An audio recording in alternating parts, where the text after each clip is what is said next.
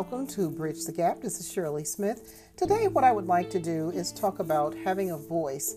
In America, African Americans have had a hard time getting into places of influence. Not only just having a voice, but a voice of influence, meaning that you're leading or in leadership positions, or maybe you're in areas where you're actually coming up with strategy, planning, and policies. And so we will honor the Black Americans uh, who have participated in our government today. And so the other person that I would like to mention as well is one who has recently taken over a corporation that has assets of $1.1 trillion and about, about $40 billion in revenue in 2019. So stay tuned with me. I'm sure you will be happy to hear some of the information that we have today. We're not considering that Black History Month is just the month of February, but we are saying that African American history is American history. And so hopefully this history will be in all academic books. Stay tuned. I think you will enjoy this.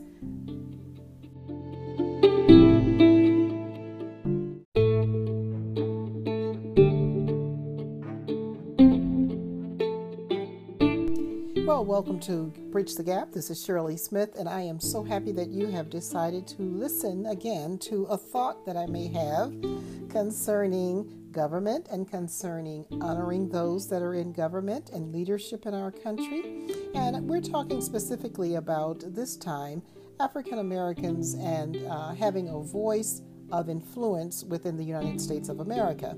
And one of the reasons why I thought to do this is one is that for February, we always look at February as Black History Month. But I personally feel that we should celebrate Black history as American history because that is who we are. We are Americans, and our history should go in all of our academic books so that we can all look at true history and not leave out history, but actually have uh, inclusive history for all Americans who are setting examples of greatness within our country. So, one of the things I would like to highlight this time is just those who have risen into a level of government. And uh, because government is a very influential place to be, I think that is a place where the black voice really does need to be heard.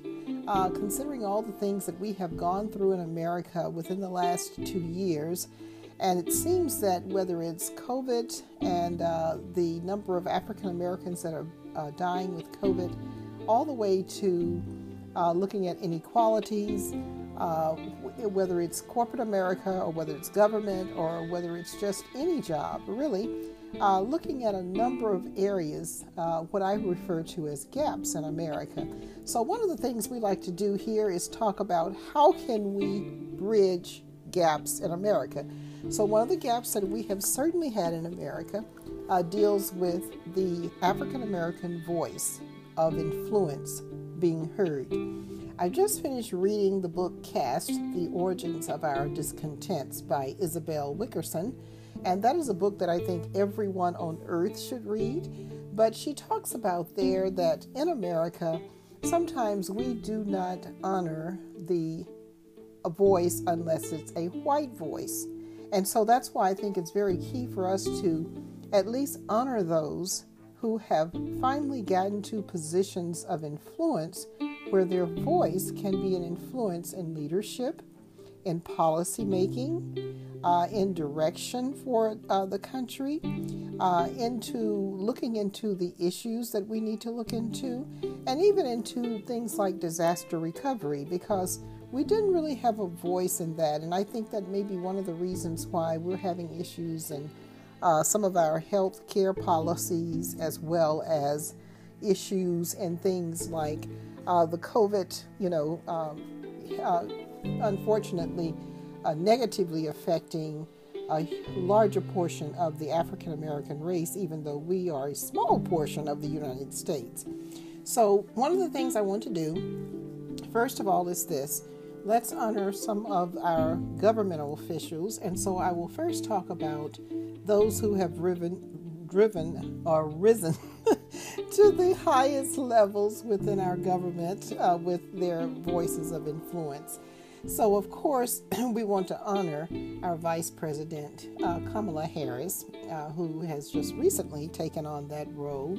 And uh, before her was President Barack Obama. So, we honor him as our very first African American president and also uh, as the number one voice of influence within the United States of America.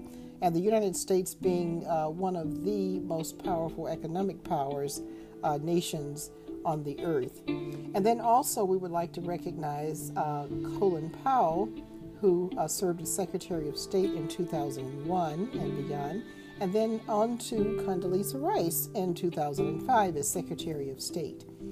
The other voices I would like to honor would include those who have gotten into the president's cabinets uh, over the years. And so in 2017, we had Ben Carson as Secretary of Housing and Urban Development. Uh, then in 1966, we had Robert C. Weaver. Uh, he was actually the very first African American to be at a cabinet level position, and he was Secretary of Housing and Urban Development. So that's why I wanted to go ahead and mention him first, and I want to mention another first. So these are not in in calendar order. But uh, 1977, we had Patricia Robert Harris, which was the first African American woman to be Secretary of Housing and Urban Development. In 1979, she was also Secretary of Health and Human Services. So she had an opportunity to uh, be in two different uh, organizations at very high levels. Uh, and then also in 1981, we had Samuel Pierce, who was Secretary of Housing and Urban Development. 1989, we had Louis Wade Sullivan, who was Secretary of Health and Human Services. And in 2013, we had Jett uh, Johnson, who was the Secretary of Homeland Security. 2016, we had John King Jr., who was Secretary of Education. 2015, we had Loretta Lynch, uh, who was Attorney General under uh, Barack Obama. And then in 2015, we had Loretta Lynn, who was also Attorney General. And then we had in 2013 Anthony Foxx, who was Secretary of Transportation. Uh, this was also under Barack Obama. And then 2009, we had Eric Holder, who is Attorney General as well under uh, Barack Obama. 2004, we had El Alphonso Jackson as Secretary of Housing and Urban Development. This was actually under George Bush. And then 2001, we had Rod Paige, who was Secretary of Education, also under Bush. 1998, we had Togo D. West Jr., the Secretary of Veterans Affairs under Bill Clinton. In 1970, I'm sorry, in 1997, we had Rodney Slater, who was Secretary of Transportation under Bill Clinton. 1997, we had Alex Herman, who is Secretary of Labor under Bill Clinton as well. 1993, we had uh, Alfonso F. Espy, and he was Secretary of Agriculture under Bill Clinton. 1993, we had Ron Brown, Secretary of Commerce under Bill Clinton. And 1993, we had Hazel O'Leary, was Secretary of Energy under Bill Clinton. 1993, Jesse Brown, uh, Secretary of Veterans Affairs. Uh, in 1975, we had William Thaddeus Coleman Jr., which was Secretary of Transportation under Gerald Ford. Now, coming to this year with uh, President Biden, we have nominees here. First, we have a nominee for Marcia Fudge, and uh, to, as Secretary of Housing and Urban Development. I don't believe that one has been approved quite yet, but she has been nom- she's a nominee. Michael Regan is also a nominee for the administration of the of Environmental Protection Agency, and then uh, Cecilia Rouse uh, also would be chair of Council of Economics, uh, and so then we have Lloyd Austin, who has been approved as Secretary of Defense and Linda Thomas Greenfield, who has been approved as the United States Ambassador to the United Nations. So we would like to say we honor you as uh, influential voices, and we are so thankful to God that uh, the Black voice is having an opportunity to be in places of influence and the the greater thing I've noticed when I started looking at some of the background of the various ones, outstanding backgrounds, amazing education, outstanding services and experiences. And so it's not as though the black voice does not have the experience to be in these positions. It's just that they haven't always been allowed to be in these positions. So my hat is off to uh, the people who are in the cabinets and those who are being nominated to be a part of the cabinet. So hang in there. I'm going to go over next the senators, uh, black American senators who have had an opportunity to um, be a voice of influence.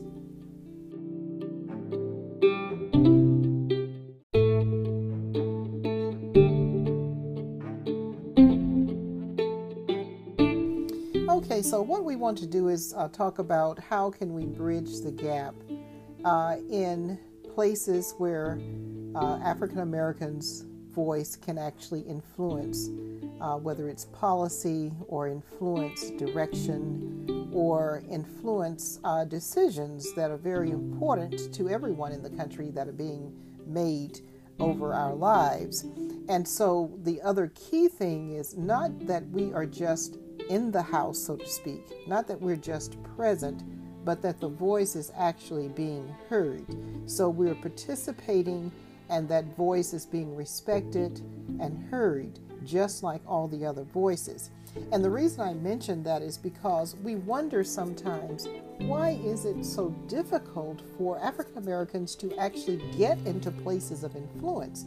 And we, we now know because there are so many books that are out there where research has been done, and we know that there is systemic issues within the United States, which has caused basically, as Isabel Wilkerson would say, a caste system, meaning that our voice may never be respected if we do not make some very uh, necessary changes. Uh, and, and one of the reasons why we have this systemic issue of, of the voice not being respected is because even when we established the Declaration of Independence, there were about 56 signers of the Declaration of Independence, but 41 of those 56 signers actually were slave owners. And so, if you were to go back and do a little bit of reading about the actual thoughts of some of those with slaves, they actually um, said that they felt that the slaves were not intelligent. Uh, they did not have the ability to, to uh, you know, lead, uh, but they just had the ability to work. And so, when we consider that some of our leaders in this country, over the history of this country, has actually talked about things like that. That you know, African Americans are not, you know, thinkers and not intellectual and all of that. And we see that all of that is false. It's just not a true statement. The other issue is that we had 12 presidents, 12 of our former presidents also had slaves. And so, what we have to consider is what really happened that it formed in our minds that African Americans were not people whose voice could influence positively this country. So we're glad that we're discovering some of that with various books that are out. Uh, these books need to be in our academic places so that we can actually, uh, so that our children and our children's children and so forth from generation uh, thus on to the next generation, we need to be able to actually hear, read, and see that we have been active when we were allowed to. And when we were allowed to, we made major contributions to this country. So now we would like to look at the senators. And the reason why I will actually call out the name of those who have been in the Senate, because if you can believe this, ever since 1869, we've only had 10 senators uh, in, in this country, 10 African American senators. So the very first um, uh, person in the Senate was from South Carolina. His name is Joseph Rainey. Uh, in 1873, he was in the House of Representatives. Uh, and so a lot of his work was hidden. his accomplishments were hidden. Uh, as a matter of fact, the Ku Klux Klan and others got together and basically just tried to run him and others out of their positions that they uh, had received in Congress. And so it's just now that a lot of his accomplishments are being recognized, and we're talking over a hundred years later, uh, his accomplishments just being recognized.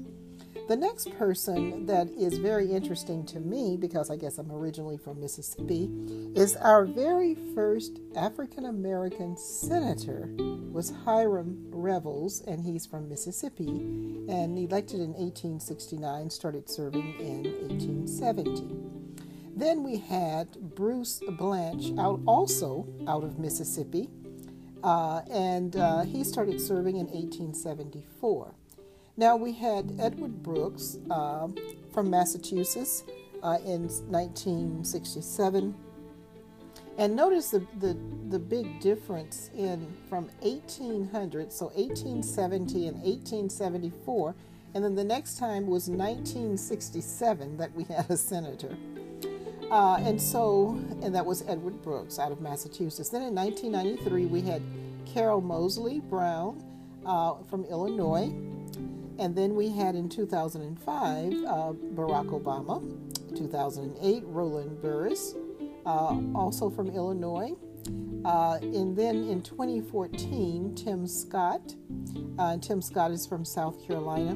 2013, William uh, Mo Cowan. And uh, William is actually out of Massachusetts. 2013, Cory Booker uh, out of D.C. Uh, well, representing, born in D.C., but representing New Jersey, actually. Uh, and then, of course, 2017, Kamala Harris in California.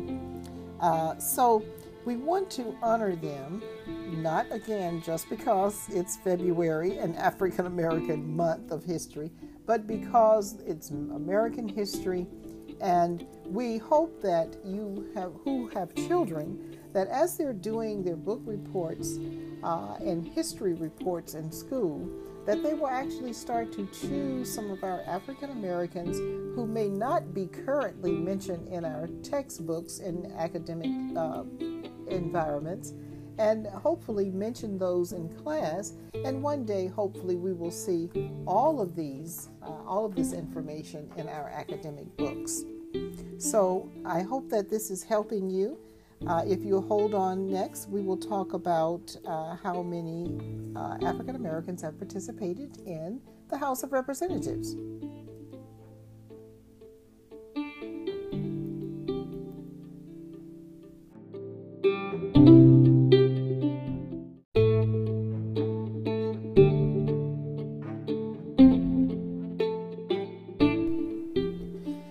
Another wonderful book that you can read in case you're a reader.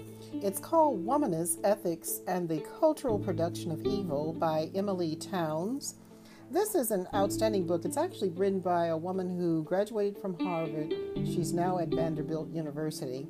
So it's one of the books that it's sort of expensive, but it is a really good book. One of the things that I really like that uh, facts that she came out with is this concerning uh, the African American experience, it, she says that uh, the United States historical community uh, made black experiences unknown, uh, and they deliberately attempted to change the facts about our history.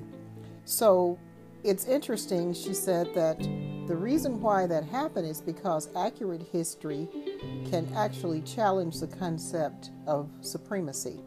So, uh, this is really interesting that one of the reasons why we have not included uh, all African American history into our academic books and textbooks for our undergrad schools is because we did not want to uh, deliberately challenge the concept of supremacy. So now we'll go to our House of Representatives. I am not going to call off all the names because we have since since 1869 we've had over a hundred uh, African Americans within the House of Representatives in the United States. So what I will do is just say by state uh, about how many we have had uh, represented in each of those states, And now keep in mind when I give you a number, for instance, the first state I will talk about is Alabama. They only, they have only they have not had any senators, and they've only had six people in House of Representatives. Now keep in mind, we're talking about ever since 1869. So we've only had six House of Representatives, African Americans in the House of Representatives. Those voices have not been heard, just six people since 1869. And then also in the state of California, we have had uh, 12 uh, people in the House of Representatives, one in the Senate, and that happened to be Kamala Harris. And then in Colorado, we've only had one person, African American person, in the House of Representatives. Connecticut, we've had two people in the House of Representatives. Delaware, we've only had one. In DC, we've had two people in the House of Representatives. And then in Florida, we've had 10 African Americans in the House of Representatives. In Georgia, we've had 11 in the House of Representatives and only one senator. Uh, and um, and let's see, that one senator uh, actually is the one that we elected this year, which is um, Senator Warnock. And then in uh, Illinois, we've had 16 people in the House of Representatives. And of course, you know, one of the senators that came from there happened to be Barack Obama and Jesse Jackson. Now, we have in Indiana, we have three people that have actually, African Americans that have been voices in the House of Representatives. And in Louisiana, we've had four in the House of Representatives. In Maryland, we've had six in the House of Representatives. And let's see, so pay attention to your state, then you'll know how you need to start voting. So in Massachusetts, we've had two in the Senate and one in the House. Uh, in Michigan, we've had eight in the House of Representatives. In Minnesota, we've had two in the House of Representatives. In Mississippi, we've had two in the in the Senate and three in the House of Representatives. Uh, and then also in Missouri, we've had five in the House of Representatives.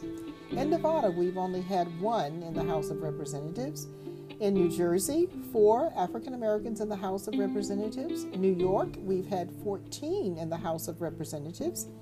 In North Carolina, we've had nine African Americans in the House of Representatives. And let's see what we have. Um, uh, in in Ohio, we've had four African Americans in the House of Representatives. Oklahoma, one in the House of Representatives. In Pennsylvania, we've had five African Americans in the House of Representatives, and in South Carolina, we've had ten. In Tennessee, we've had two. In Texas, we've had nine. And um, Utah, we have had two in the House of Representatives. In um, Virgin Islands, we've had four in the House of Representatives. Virginia, three in the House of Representatives. Uh, the state of Washington, one in the House of Representatives. And Wisconsin, one in the House of Representatives. Now, uh, I think we need to honor uh, the House of Representatives because we have had many more African American voices of influence in the House of Representatives over the years than we have had in the Senate. So I do feel that we should be thankful to God that we were able to uh, actually get those voices heard. And again, the um, the skill set and the education levels are outstanding of all of these people. Uh, we have anywhere from Rhodes Scholars to you know Harvard grads and law school, and you know just a number of them actually have completed law school. And if you look at the history of all House of Representatives and all senators, you will not find as all of uh, as such wonderful, I guess, features and characteristics and also education in some of the others as much as you see in the African Americans. That's something that um, Isabel Wilkerson brings out in Caste as well she talks about uh, African Americans typically having many more qualifications, but they're sometimes reporting into someone who does not have as many qualifications as they do. Maybe much more education, much more experience uh, than those who they report into. that is something that she's found to be uh, something that can be somewhat consistent within the United States within our USA caste system. So, the next thing I will share with you is a really goody uh, of a wonderful um, CEO who has taken charge of a company, a corporation that's valued at $1.1 trillion. So, hang in there. We will be back in a second.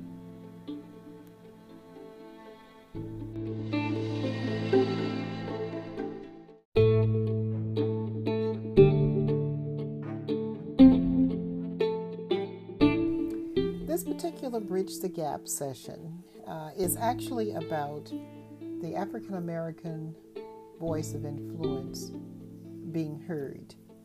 Uh, one of the articles that I read this week uh, is from MarketWatch. MarketWatch is a company that actually shares information to investors. So, for those of you who are investors out there in stocks and so forth, then I'm sure you're very much aware of who MarketWatch is. But they actually published an article that was uh, August 1st, uh, stated August 1st, 2020. And it's by Jack Myers. And Jack Myers' uh, title of this article that he has written is called Opinion The Numbers Don't Lie.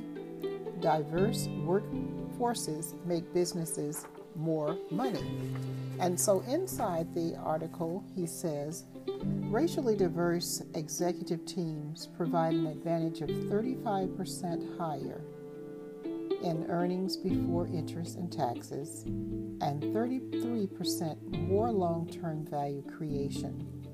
And for those of you who are interested in hearing more about uh, diversity, especially in executive level positions, that you'll find out that the Harvard has done studies and others have done studies that actually does point to the fact that adding diversity and diverse voices of influence. So it's one thing to have a diverse team, but then not allowing those voices to be heard. But when you bring in uh, diverse voices, you have an opportunity, according to Myers, it says diverse companies are 70% more likely to capture new markets than organizations that do not actively recruit and support diverse talent.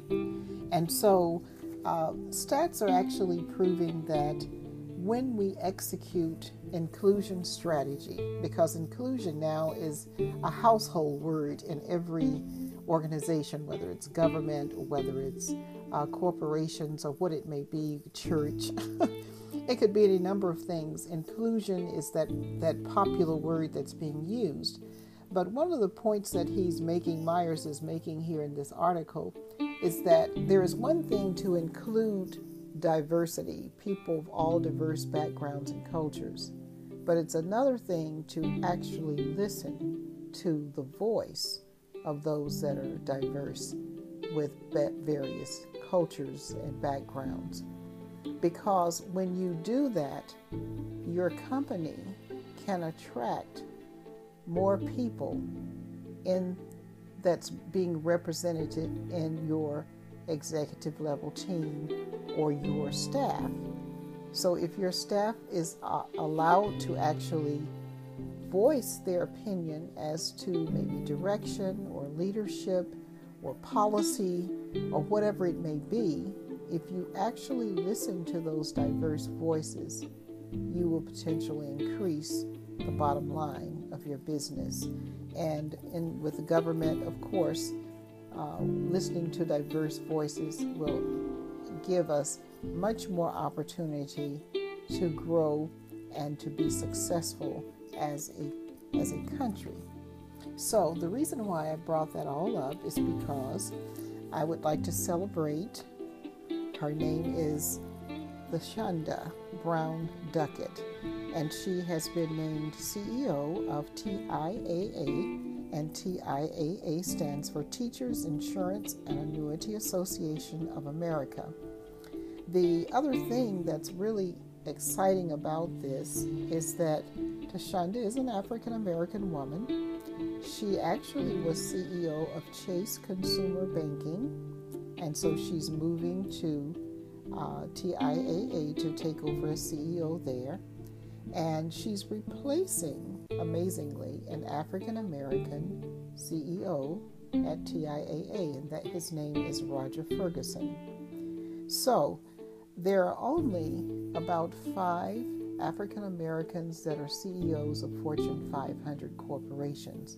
So that in itself is it's very rare to have an influential African American voice leading a corporation uh, in the Fortune 500 range. And then on top of that, the reason why uh, Thasunda is so blessed is that the TIAA's company is actually a $1.1 trillion in assets, and it did $40 billion in revenue in 2019. So we would like to salute her. We would like to salute the CEO, Ms. Duckett, uh, for a job well done with First Chase and now coming over to TIAA.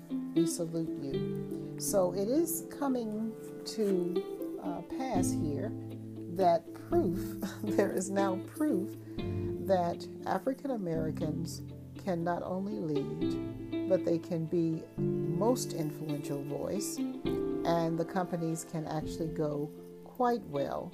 And the bottom line, which everyone is looking for, is that revenue.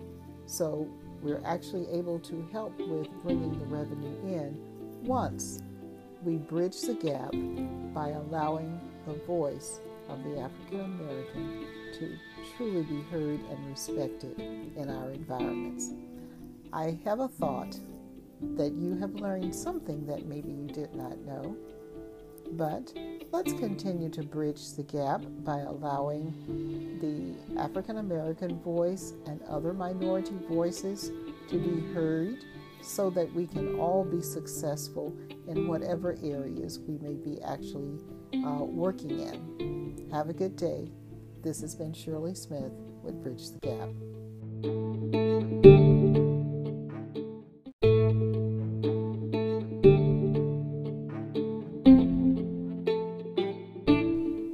I think this is a very appropriate poem that I would love to share with you today. It's called Lift Every Voice and Sing.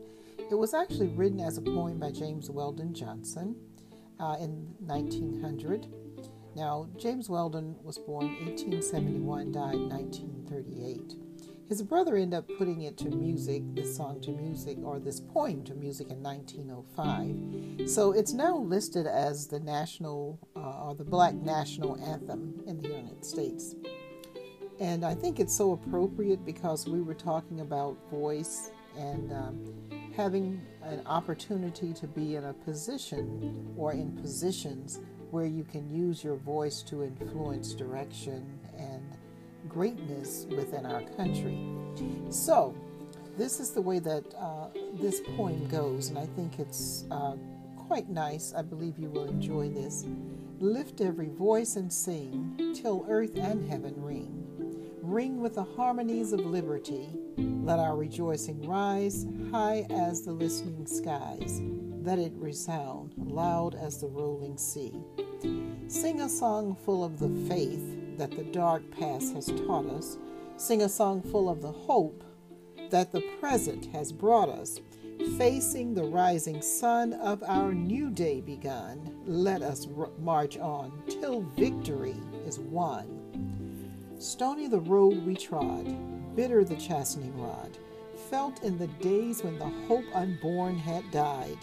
Yet with a steady beat have not our weary feet come to the place for which our fathers sighed. We have come over a way that with tears have been watered. We have come treading our path through the blood of the slaughtered out from the gloomy past till now we stand at last where the white gleam of our bright star is cast. God of our weary years, God of our silent tears, Thou who hast brought us thus far on the way, Thou who hast by thy might led us into the light, Keep us forever in the path, we pray, lest our feet stray from the places, our God, where we met thee, lest our hearts drunk with the wine of the world we forget thee. Shadowed beneath thy hand, may we forever stand, true to our God, true to our native land. And this was by James Weldon Johnson. Lift every voice and sing. So, songs like this and poems like this one was the inspiration that kept African Americans living and continuing and struggling forth, knowing that God and only God was their provider, their sustainer, protector, and the one that would one day deliver them from all of the horrendous things that they had to deal with. And still today, God is still delivering us. I have a thought that you have been inspired by those who have given their voice and their intellect to our government and also to our Fortune 500 corporations. May God bless you and continue to direct your path.